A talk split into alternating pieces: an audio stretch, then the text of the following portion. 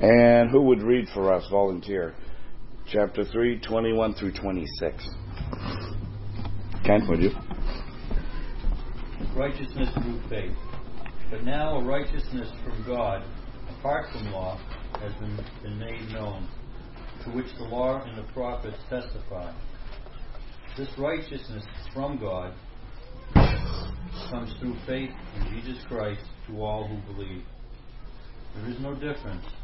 All have sinned and fall short of the glory of God, and are justified freely by His grace through the redemption that came from Christ Jesus. God presented Him as a sacrifice of atonement through faith in His blood. He did this to demonstrate His justice because in His forbearance He had left the sins committed beforehand unpunished. He did it to demonstrate his justice at the present time so as to be just and the one who justifies those who have faith in Jesus. Well, thank you.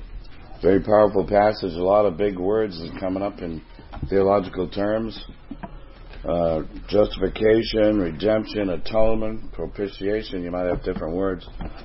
So the thing about the study in Romans, I find, is that there's so much in it. You could really do a verse a week. I'm not kidding, right? Yeah. There's just so much. So we'll touch base with it. Um, he said, but now, now, not meaning now the death of Christ so much as, but now a transition in the story or his letter in Romans, because he's saying from chapter 1 up to, until chapter 3, verse 20, he's been talking about the sin of men, mankind, and its dominance, and how all are corrupted, and it didn't matter if they were with the law, the Jew, or without the law, the Gentile, all are condemned before God. So he says in verse 21, but now a righteousness from God apart from the law has been made known. He tells us back in chapter 1, verse 17, this very thing. In the gospel, a righteousness from God is revealed. A righteousness that is by faith, from first to last, just as it is written. And then in chapter 2, or chapter 3, verse 20, he says, Therefore, no one will be declared righteous in his sight by observing the law. Rather, through the law, we became conscious of sin. So, what do we do then? Gentiles without the law condemned, Jews with the law cannot be declared righteous. All are undone and lost, hopelessly lost. So, chapter 321 starts a good news change. But now, he says, a righteousness from God. Key words there. Where's righteousness come from? God. And the word righteousness there is the same word for justification. Just so you know. The original word. If you see righteous or righteousness, it's the same word for justify or justification. So this justification or righteousness comes from God. It has to. Mm-hmm. It's apart from the law. It's been made known to which the law and the prophets testify. Meaning that ever since man was created, and we find out through um, Abraham, who was a Gentile, right, or a pagan, he was not a Jew, obviously, or Noah, that it always came by faith. Men have always been saved by faith alone, never through any other type of religious work or righteousness on their own part. And the law and the prophets testify to this. We see in Abraham, it says he believed and it was credited him righteousness. Noah believed and went out and did what David said, Blessed is the man whom the Lord will not impute righteous his sin against him, but impute righteousness instead. So it was always about belief. King David, it was always about believing. This was always God's way in the Old Testament and the New. Interesting in verse 2, uh, chapter 22, the second verse, he says, This righteousness from God comes through faith in Jesus Christ to all who believe. Uh, there is no difference. It's interesting, he says, the faith of Jesus Christ. This has caused some people to wonder is it possible that our faith is in His faith? It's kind of interesting. It doesn't mean that. Hmm. But ever, it says the faith of Jesus Christ, His faithfulness. Some, some people believe their faith should be in the fact that Jesus, as a perfect man, lived the perfect life. So His faithfulness is what we put faith into it to gain righteousness. No. It's interesting, but it's not what it is. It just means faith in, like we always believe, faith in what Jesus, in Jesus Christ Himself. Now listen to this. I, this stunned me, this sentence, when I first heard it. Tell me what you think of this. This is from a good commentary. Incidentally, it is never said that men are saved on account of their faith in Christ. That struck me first.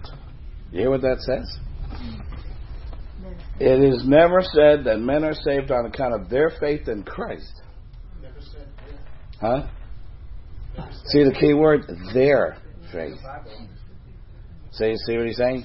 And that's interesting because a lot of times people talk about my faith or faith, faith, faith did it. Faith. Technically, faith does nothing in this. Faith by itself is, it's a noun. It has to become active. That's why we say believe. Believe. Believe is a verb. See what I'm saying? So faith, it takes faith to then become active.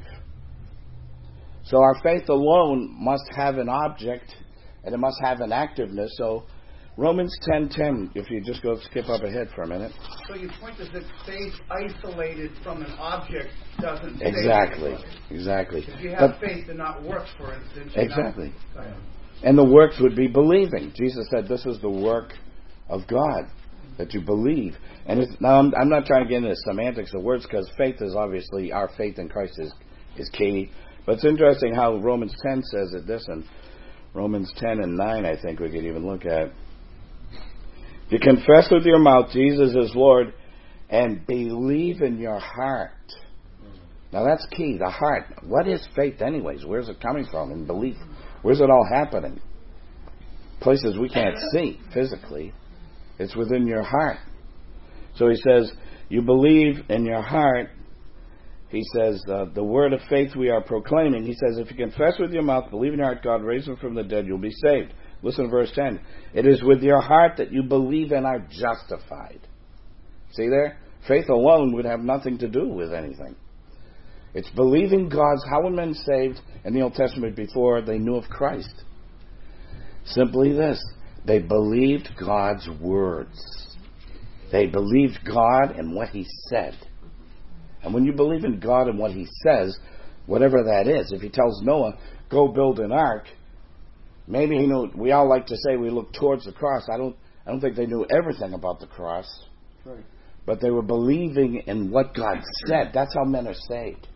What God says, and He says Christ is Lord, and Christ is the Redeemer. We believe in what He says, and Christ is the Word of God. So we believe what He says. It's believing in God, trusting God. And I don't mean to make it simplified. I'm not liberal. I hope here. you know what I'm saying? Barry, can you hold on one second? Good, brother. You know, believing in the heart. One, one Right. some. You gonna, you? No, very. That's what I'm saying. This this kind of unfelt. One man says this. It, it's the best I could find. He says uh, the notion. It might encourage the notion, your faith, the notion that makes a contribution and has some merit. Your faith makes no contribution and has no merit unless it's applied to something, an object, which is truthful and must be believed and have any power. He said this On the contrary, faith is simply, and then he quotes another writer, the hand of the heart. The hand of the heart. I mean, that's kind of a vague thing, but faith, believing is the hand of your heart reaching out or taking. I don't know. What would you say, brother?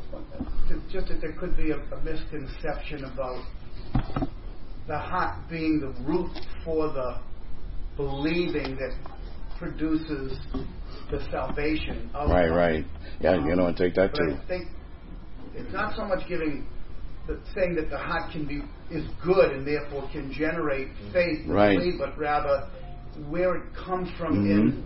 in in in, in Yeah. um, genuinity, in reality, and uh, Right. deep seatedness, um, Right. rooted in a, in a real, genuine, con- deep seated conviction. Right, that then would have repentance and takes action afterwards. And I'm going to use the example later. Zacchaeus, who believed, right? Christ hadn't died yet.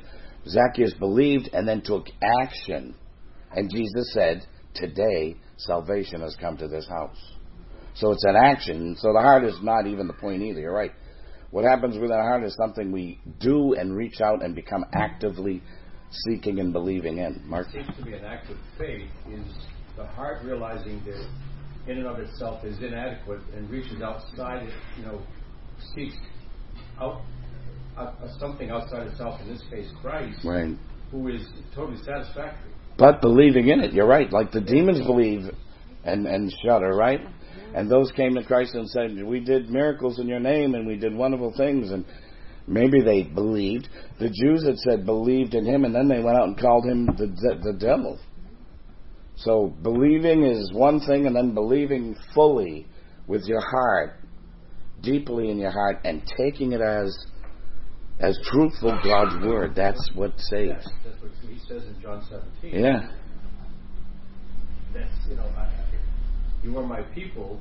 I, Right. I pray for us, and uh, it's really very personal. It's like people today that they'll say to you, you'll go up to somebody or a friend or a family member and you'll say, Jesus this, and they'll say, I believe, I believe. But they don't believe in their heart deeply to take in and make change and give him the Lord, the Lordship. We hear the uh, often made expression that you know you believe in your head but not in your heart. Right, right. The 18 inches, right, from the heart to the head. You're right. So, Ro- so just to leave, well, so the emphasis is on just uh, on faith in Christ, really, and then His part. It's almost unfortunate that we use the heart in that way, and, and even, you know, Yeah. I, I think I understand like the. Yeah, yeah. But let's face it, your heart has nothing to do with belief. Right.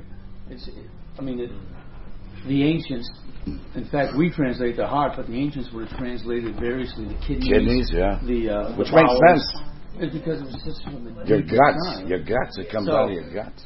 you know, when we say we believe with your heart, I mean, it's Right. important to, I think, realize that the heart is talking about everything that is sort of the epicenter of our ability to think, believe, feel. I mean, it's Yeah. it's all that sort of immaterial stuff of Yeah. us. It's like that, yeah. It's us investing fully in, in what we're what we're believing, Tony. I was going to think two things. One of the things is that the heart we consider to be like the life of us. That you know, without Personality. pumping, that we have no life in us. That's Yeah. one of the things I think that is sort of intertwined with that Right. meaning. The Yes. other thing I think is that the the object of of the reason Right. um, that you do believe is important. I mean, we all realize that God had caused us to believe.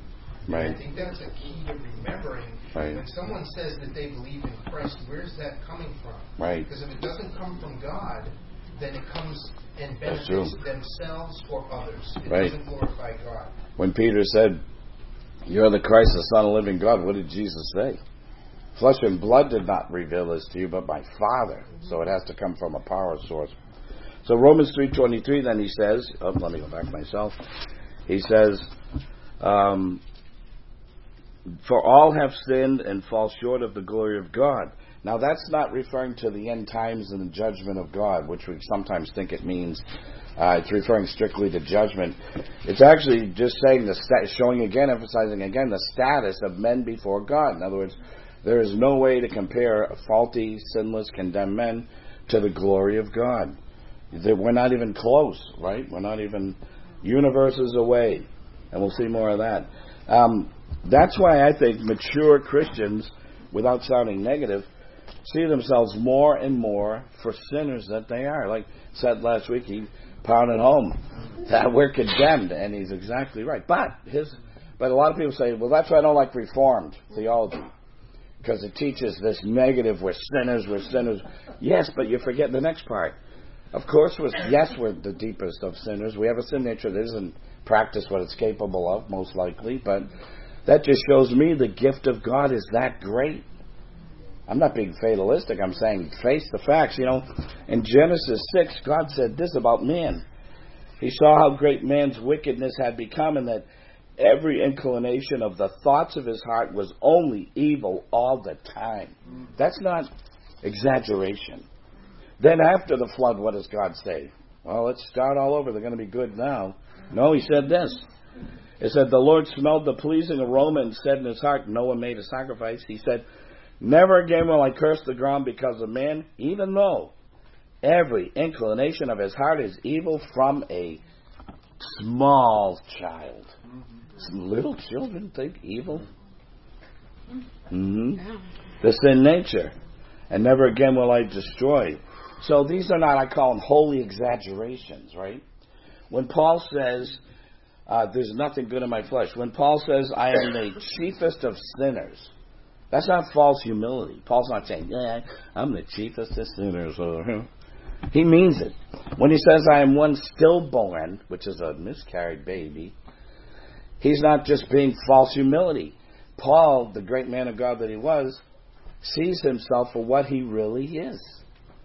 That he is the chiefest of sinners, but we all are the chiefest of sinners. We have fallen so far short of the glory of God. That's why this whole theme today, I want you to remember it. One sentence. The last the last sentence in twenty six. He is the just and the justifier Amen. of those who have faith in Christ Jesus, who believe in Christ Jesus. There's two parts to our salvation. We forget about one, or we don't acknowledge it in a great way. We like the justified part, but we'll see in a minute more of the just part. All right, so these are, and you, you know, we see here God, God just and justifying all of sin, and He justifies freely. It says, Adam and Eve, right? When they sinned, what did God do? Made them skins for clothing. Where'd those skins come from? Something was killed. Noah's family. Noah's family was saved as through water. He was justified. What happened to the others? Justice. Abraham's covenant when he had his vision and he walked through the middle of all the what? Vision of dead animals, just, and the justifier and the justified, Abraham. Christ on the cross, of course, the perfect example. The just, justice on him, justification on us. Both accomplished at the same time. That's why work salvation is so, like Denise says, John MacArthur likes the word stupid a lot.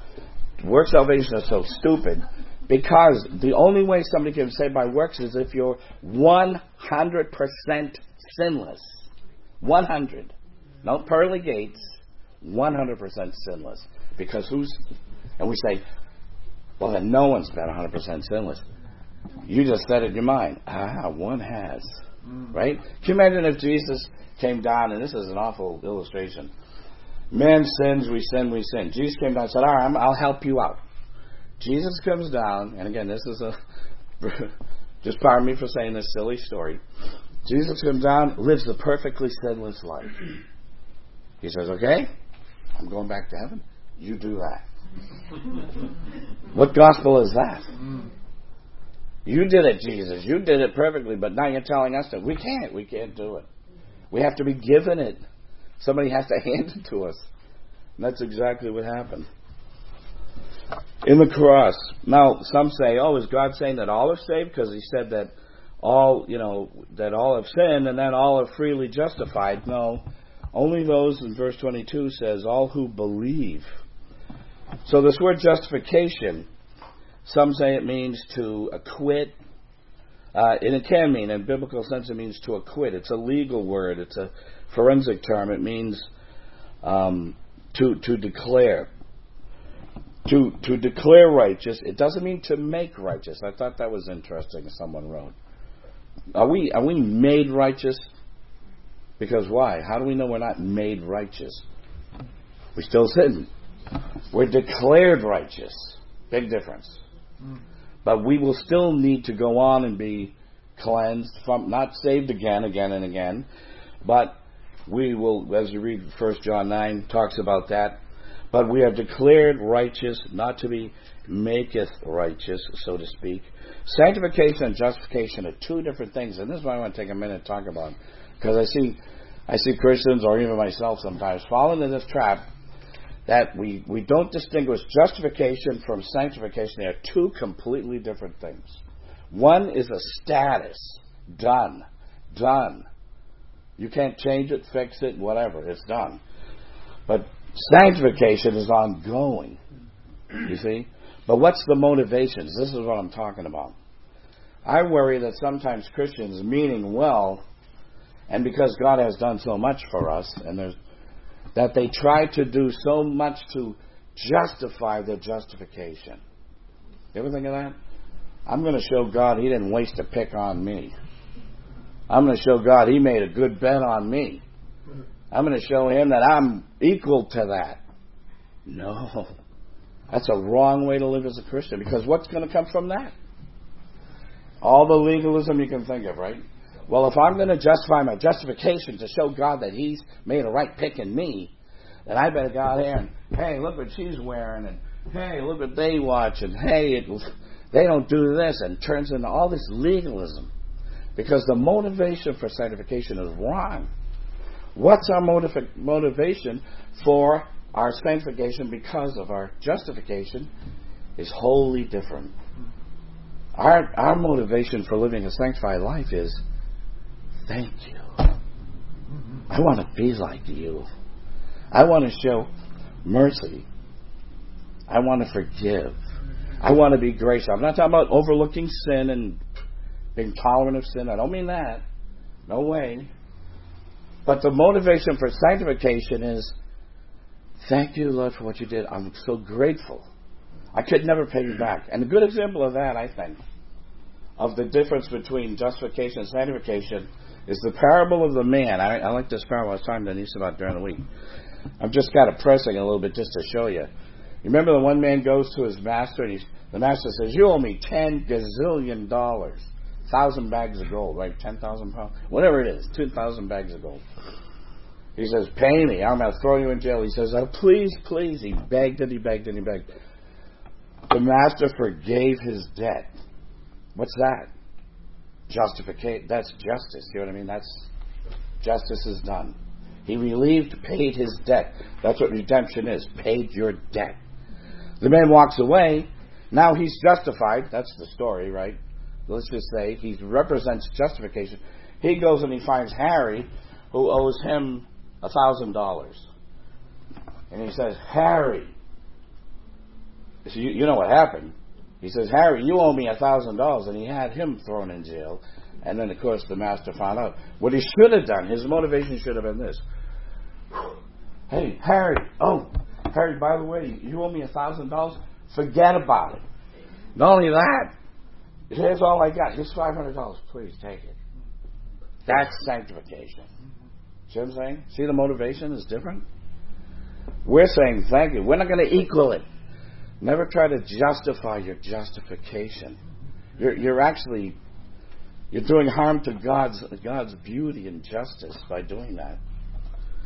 Zacchaeus was a good example, right? He he saw he ran as his where heart comes in Galilee. He said, "Believe." Why did he run ahead? Why why did he want to see Jesus? He meant he wanted to see this Jesus. And Jesus said, "Come down, I'll eat at your house." I guess went to his house because it says he stood up and he said, "Lord." If I've defrauded anyone, I'm going to do this and that. And he went overboard. Jesus said, Today salvation has come in this house. Why? Because he acted with sanctification because of his justification. You see what I'm saying? Tony? I think it can be described even maybe a little bit worse. If, if you're trying to justify your justification, in a way, what's happening is that you're saying that the power of Christ's death on the cross isn't good enough, and you've got to help them out a little bit in order for you to get Yeah.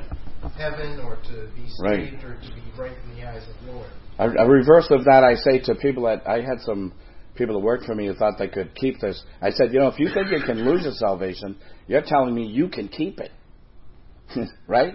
If they can lose it, they must think they can keep it, and that's that's awful.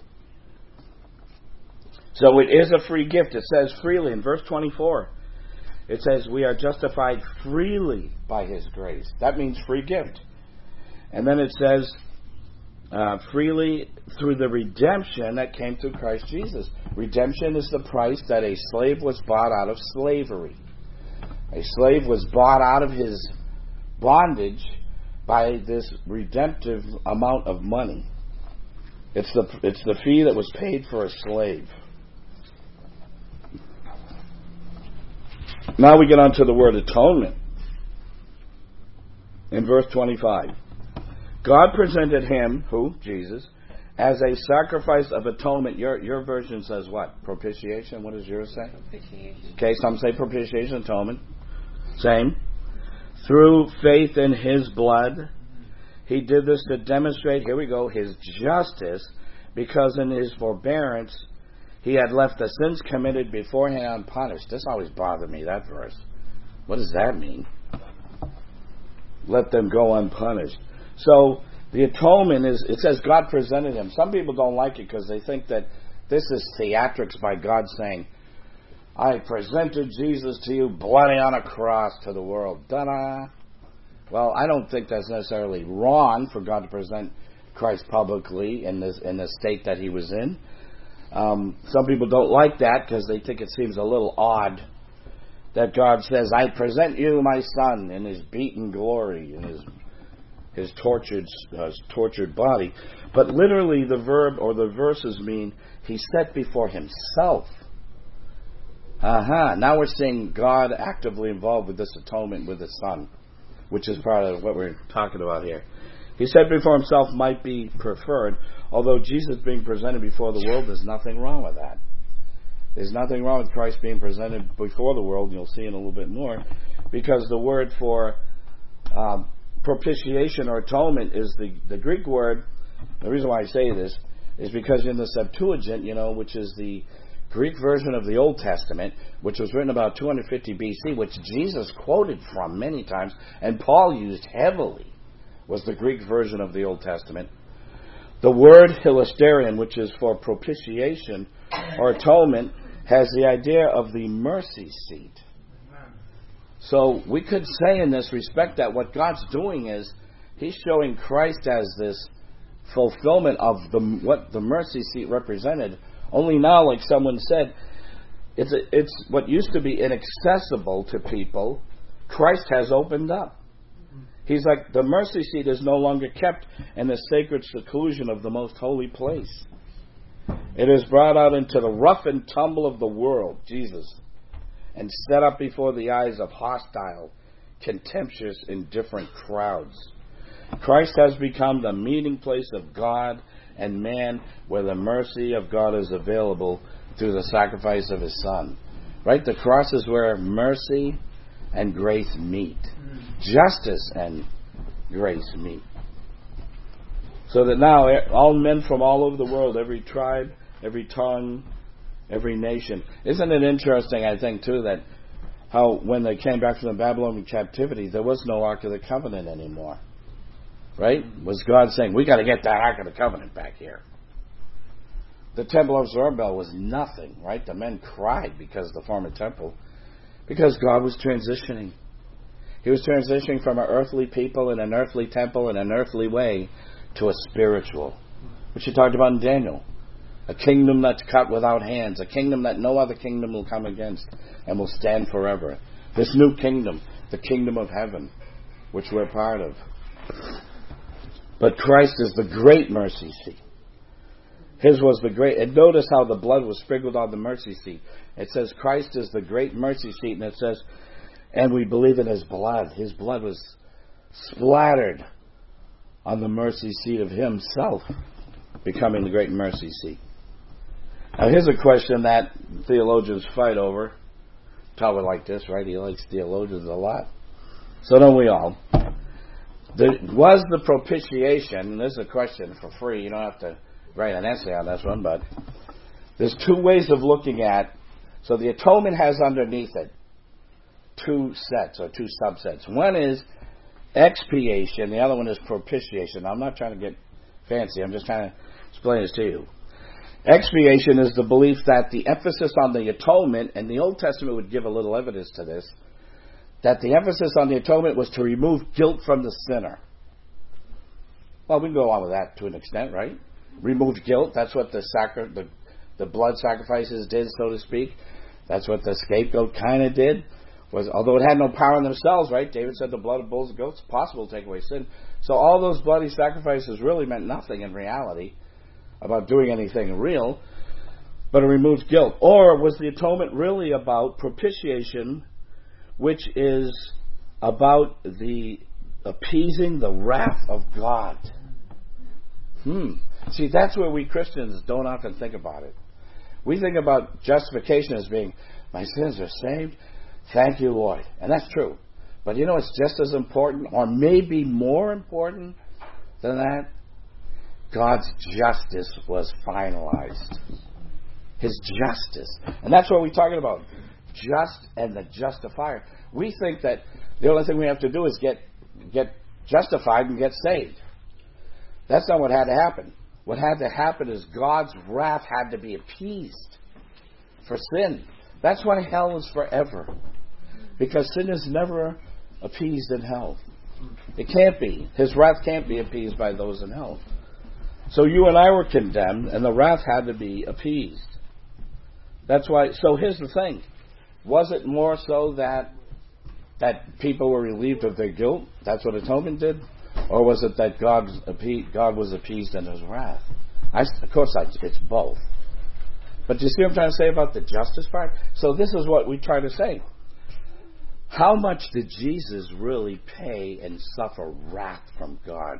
And we've been studying about this in Hebrews, and it's been good because we found out through Hebrews what heavily, heavily Jesus suffered the wrath of God. And a lot of people don't like that because they say that makes God vengeful.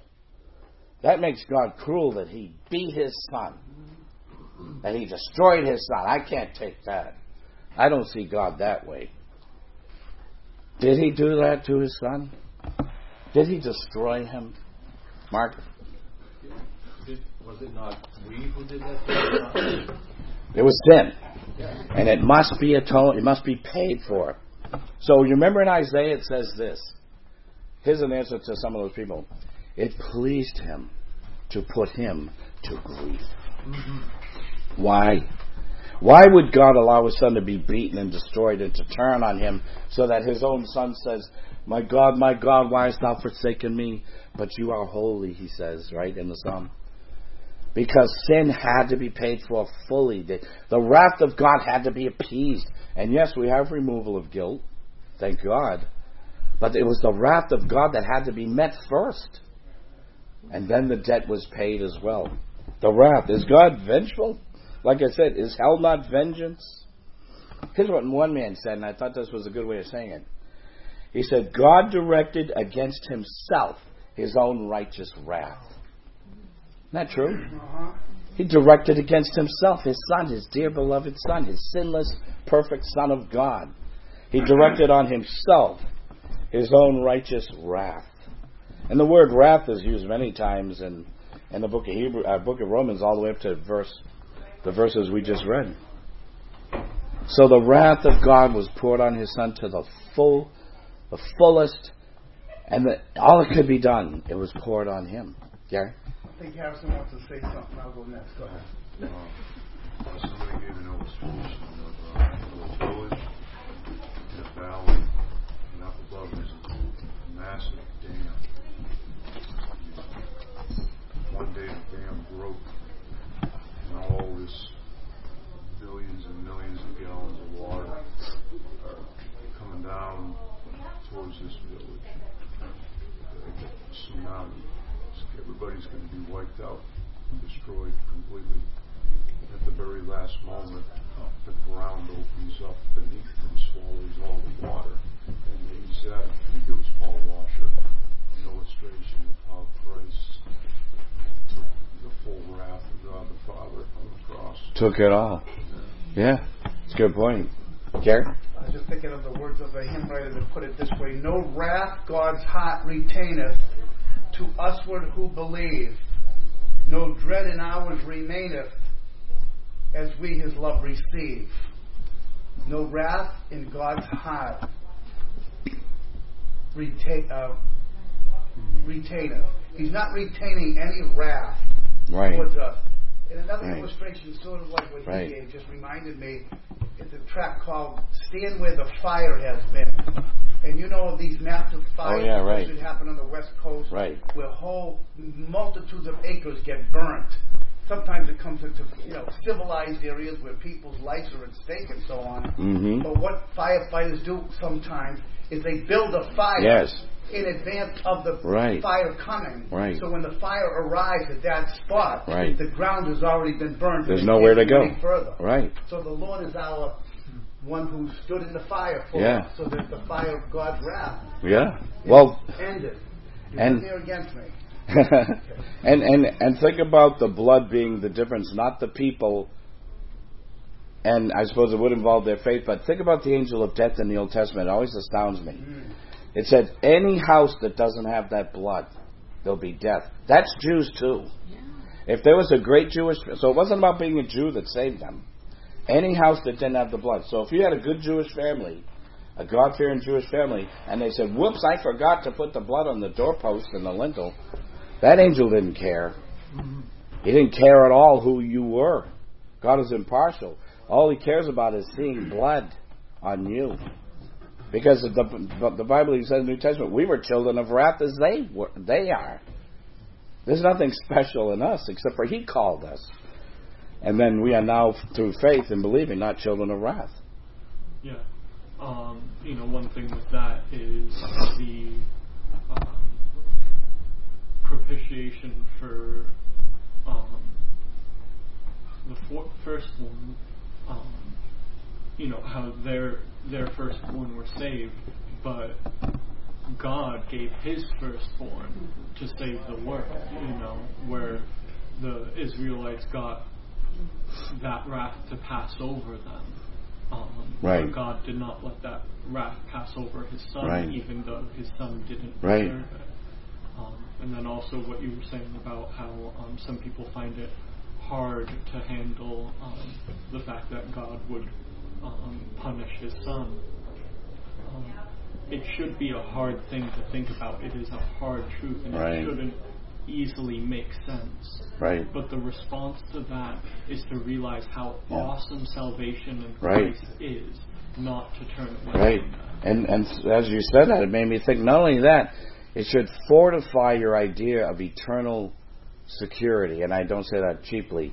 If it's this powerful a redemption, then you must believe that you're not, you cannot undo justification. Amen. So that that's that's who he was, or we cheapen his blood, like you said. And we'll see how this worked. The full wrath of Christ, because in the end of verse 25, it says, He did this to demonstrate His justice because in forbearance He left the sins committed beforehand unpunished. Now that's amazing, and and I am, and I'm not saying I know all about this, but let me give you some ideas of what I think it means. Man, what happened to the sins? I was used to wonder that.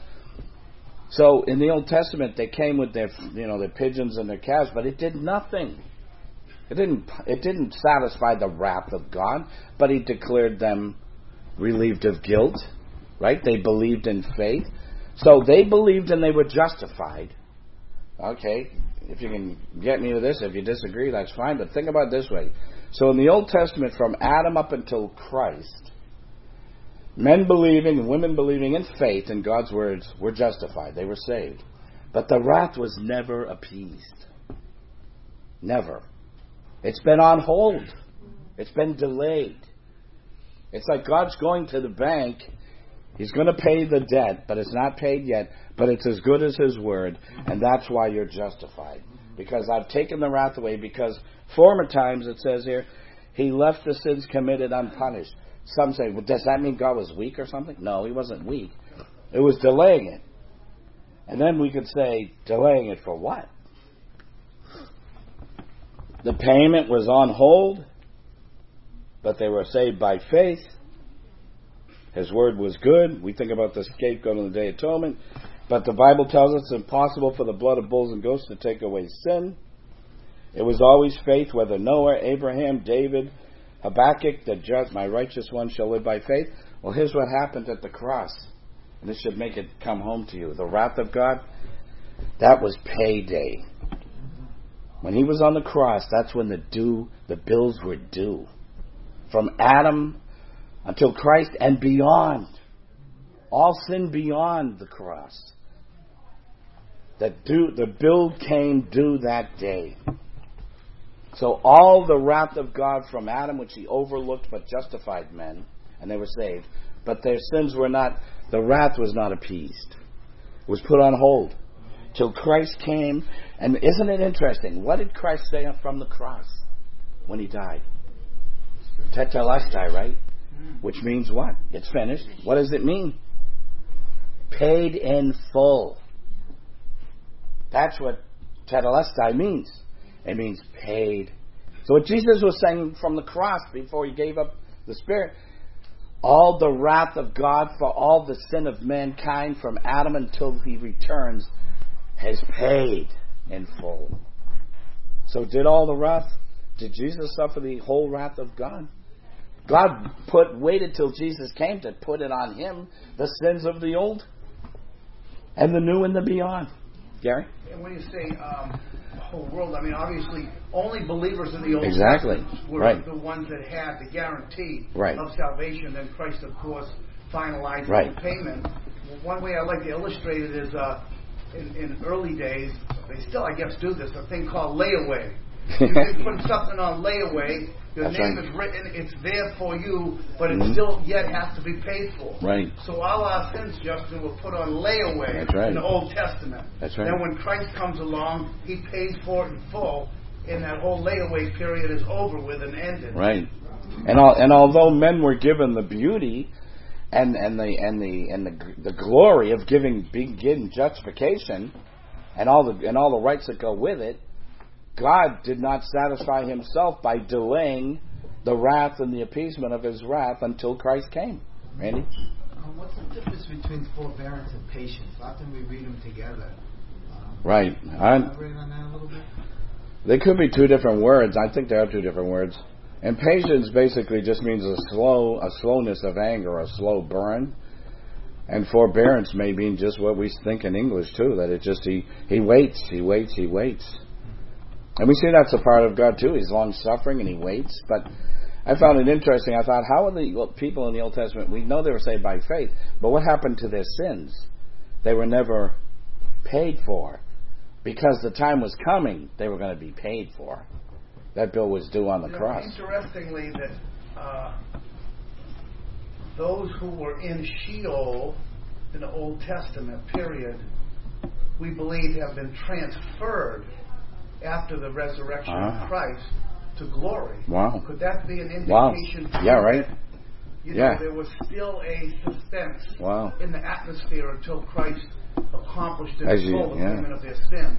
Yeah, as you were saying, that makes you think. Just a thought. I never had that Yep. before, Stu, so don't Right. take it to the bank with you. Right, and to show you again which was which was more important to God, He says He's the just. It says to demonstrate His in verse twenty six, at His justice at the present time, so as to be just and the one who justifies. Which was more important to God? I would say both.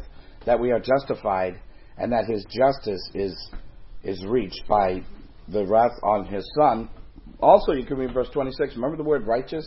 You, instead of just and justified, you could say righteous. The righteous one and who he declared righteous is the same thing. But it means, um, oh yeah, I was going to say this, that which is more important? Well, think of it this way. Why would you need to be justified? Why is there justification needed in the first place? It's a, it's a reaction from what? The need for justice to be paid. So which came first, chicken or the egg? Did people need to be justified? That didn't come first. What came first was sin. That made men now in in God's in view target of God's wrath. Now men need to be justified. That's why God sent the justifier. So God did both through his salvation. He took care of both ends of it. He said, I'll justify you, but it comes at a cost, and I will find my justice appeased. My wrath will be appeased. My son paid the full debt and penalty for the sin. Just Yeah, um, with the whole forbearance um, of sins up until this time, um, I think it highlights um, how God's timing is so different from ours. I mean, it, you're talking all the sins from Adam to Right. Christ. So many Right. generations of sins. Um, how long did Abraham have to wait Yeah. for, for for the sins to be paid on the cross? How Right. long um, did it take for all those things to happen? How long did God Right. wait to come to this time where we would imagine, you know, ten years of, of suffering and forbearance? You know, okay, salvation should come Right. soon. You know, and Right. I think that's also why we we will oftentimes see relief in this life, but we have to look towards relief Right. in heaven. Right. Because this is not the end of the journey. Go ahead. God often works on a long time. Right, right. Exactly. And that's his plan being revealed at this time. He showed it through his son. Um, that justice was was was not paid, it was not accomplished until God's wrath was poured out his son. And so God is right to demand justice, and he is loving and gracious to give justification, and through himself and by his son, he does both things. He gives the, the gift of justification and he appeases his anger and wrath at sin. Someone said this, I thought was a good way to conclude. Um, he said, think about this way justification can take but a moment, right? Sanctification can take but a lifetime, and glorification takes all of eternity. That's the good news for us, right? Sanctification, the life we live, our motive now is different. Our motive isn't how good a Christian can I be? How better can I be than these other people? Our motivation for sanctification is because He gave you this gift and you just want to love Him for it, thank Him for it, and most of all, be conformed to the image of His Son. What better example than our Lord Jesus? When I was a young, brand new Christian, my favorite guy was David. A lot of people love King David, right? But why do you love David? Because he's a man after God's own heart. Because he was so he had, and yet we know all about his sins. We know that. But David loved God. David was like a child. David had energy. David had childlike faith. David worshipped God. David was fair to his soldiers for the most part. But who came now and replaced David as the ultimate, the best man? But our Lord Jesus. And then Jesus said, Whoever has seen me has seen the Father. So you have it all in him. Anyone as we close then before we have a prayer? Harrison have a statement. Harrison, go ahead. Loud, brother. It's being recorded. Go ahead. No, I was gonna. I had a question that I thought was irrelevant. Go ahead, Gary will answer it. I, guess it was a question about Adam's transgression and uh, how that relates to Ezekiel 18, where it says that the sons will not bear the guilt of the sins of their fathers. That the Lord says, "I take no pleasure in the death of the wicked. Therefore, turn from your sins and repent." I'm just looking at the Westminster Confessions and how it talks about how um, Adam this wretched condition Right, because of what Adam did. Right. And Adam fell. And I, just was curious of what, your take as to how that works itself out. Like, how does that relate to, like, say, people that are born um, mentally handicapped? right, right. Wow. Do they go directly to hell Right, I don't know. on the? I mean, that's, that's kind of um, so that's why I was just kind of But you're right. As far, first of all, as far as Adam being like the, like you said, the federal head, supposedly, if the human race had sin, through one man, all all were made sinners. Through through one man's act of disobedience, many became sinners. Through one man's act of righteousness, many became righteous. So there's the difference between the second Adam, Jesus, and the first Adam. So that carries through all generations. But as far as people are mentally retarded, or well, even babies, we don't know. Uh, The Bible just doesn't say. Um, you know, like what happens to babies when they die, and I I don't know. But David, we only have a few examples possibly where David said, uh, I, "I will go to him, but he cannot come back to me." So David had a, a belief in life after death for his baby that died. I don't know. Gary, you want to answer that, or what's the question? Did I have the question? How could Adam's sin be transmitted to his progeny, and yet Ezekiel says that everyone has to uh, Right. soul that sinneth, it shall die. Right, right, But I think in the case of Adam, it's the transmission of the nature Right. to all mankind in Right. success to him. Whereas Right. what Ezekiel's talking about has more to do with the government, with Yeah. people's actions. How does that affect Right. the next generation? I'm not responsible for my father having been Right. a drunk. right. You know that his guilt shouldn't be my guilt. I shouldn't have to inherit what he sowed, and I shouldn't have to reap that. I think Right. that's what Ezekiel 18 is saying. And in some cases, that that that is appropriate. Right. Depends on the context. In, in Exodus, when God says visiting the iniquity of the children, the fathers on the third and fourth generations, but then He says in another place, I will not hold them accountable, like you said, for the sins of their fathers. He just touched on that. the third and fourth. Right, but uh, but that was just a like like you say. The context is talking about his general view of sin. He doesn't let it go unpunished. But then he says, "I will not make another man the children pay for their father's sins." So There's a solidarity that we have with Adam that people don't have with a parent. mhm. There's a difference of relationship. right. Yep. Amen.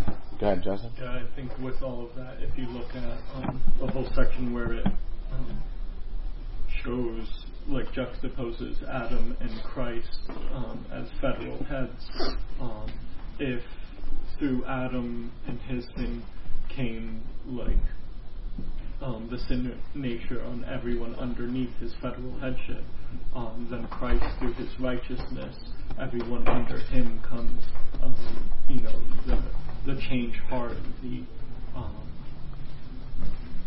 yeah, the the changing of your heart um, towards one like Christ. So. Amen. Only those who believe. Ken, would you close us in prayers? We just miss. Gracious Heavenly Father, we thank you, Lord, for God's teaching this morning. Lord, let us always focus on the fact of it's not us who can remove our sins, but the Mm. fact of it was Christ and Christ alone. The perfect Lamb, God, because of His blood that we forgiven of our sins. Yes. Now, Lord, we pray for Pastor Gary as he prepares preachers to continue the preaching of of your word. May you always be glorified. In Jesus' name. Amen. Thank you, Barry.